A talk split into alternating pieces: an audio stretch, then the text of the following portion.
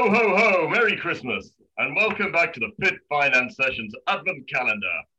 Today, we're going to have a look at an even more harem-scarum idea the Enterprise Investment Scheme.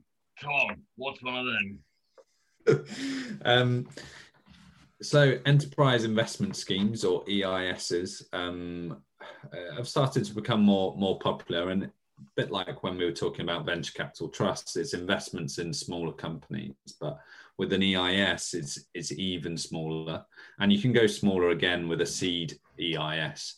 Um, so really small companies, and and the risk spectrum goes up. Um, there's a much bigger risk of um, of these investments failing.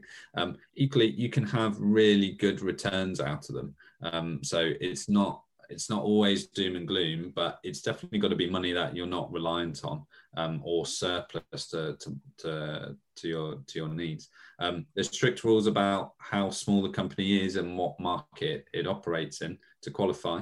Um, but lots of smaller companies are using these to, to raise capital. I think these days you even see adverts on on on the tube of companies saying EIS compliant and, and, things like that. Um, but the main benefits from an investor, rather than obviously hopefully some some good returns, are 30% income tax relief on um, on investment, deferral of any capital gains, and um, also, two after two years of holding, you get inheritance tax free on on that investment as well, and you can roll over the benefits. Um, and even if you were, even if you had a large tax bill in the year before with an EIS, you can go back back one year. Um, CDIS is um, is a little bit more aggressive, where 50% income tax 50% uh, capital gains um, write off, as far uh, as I'm aware.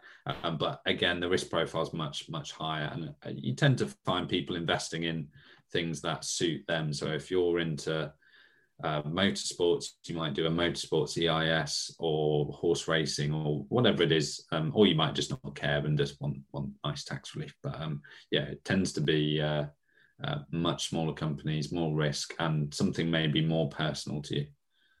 Excellent, excellent. I shall be looking out as Father Christmas for the reindeer farming EIS in due course. Go on, Tim. Sock it to me. Why shouldn't I invest in a reindeer farm? Yeah, well, it's, it's got to be you know risk, risk, risk again. Um, I mean, I think Tom's already compared VCT with EISs, but I was just thinking of an analogy. The best one I can come up with in this couple of minutes was was like going to a theme park and uh, the EIS and CIS is, uh, is the you know, biggest, scariest roller coaster that you can get on. Um, but you only have to go on it for three years or three times. That let's use it. You give that analogy. Whereas um, the VCT is the less scary, no loop de loops, barely goes upside down, um, but you have to go on it for five years. You know, they're both roller coasters at the end of the day. Um, but the EIS and the CIS are the, sort of the, the, daddies of the of the situation, giving more tax relief, um, but for a smaller uh, holding period. So after three years, you can get rid of um, these shares and retain the tax relief. But um, no idea whether or not that analogy helps anybody, um, but it's, it's, the only way to say it. Um, I thought of at least to try and translate all these all these jargon terms that we're, we're throwing, at everybody. Well, that's right. I mean, it, our industry does like an acronym, doesn't it? And um, then, oh, yes. there we are. We've just we've just introduced you to two more in the space of I don't know three minutes. I hope that was useful. Thanks very much, guys. It was useful for me. I'm going out now to go and uh, fund Reindeers R Us. Um, but until next time, bye bye.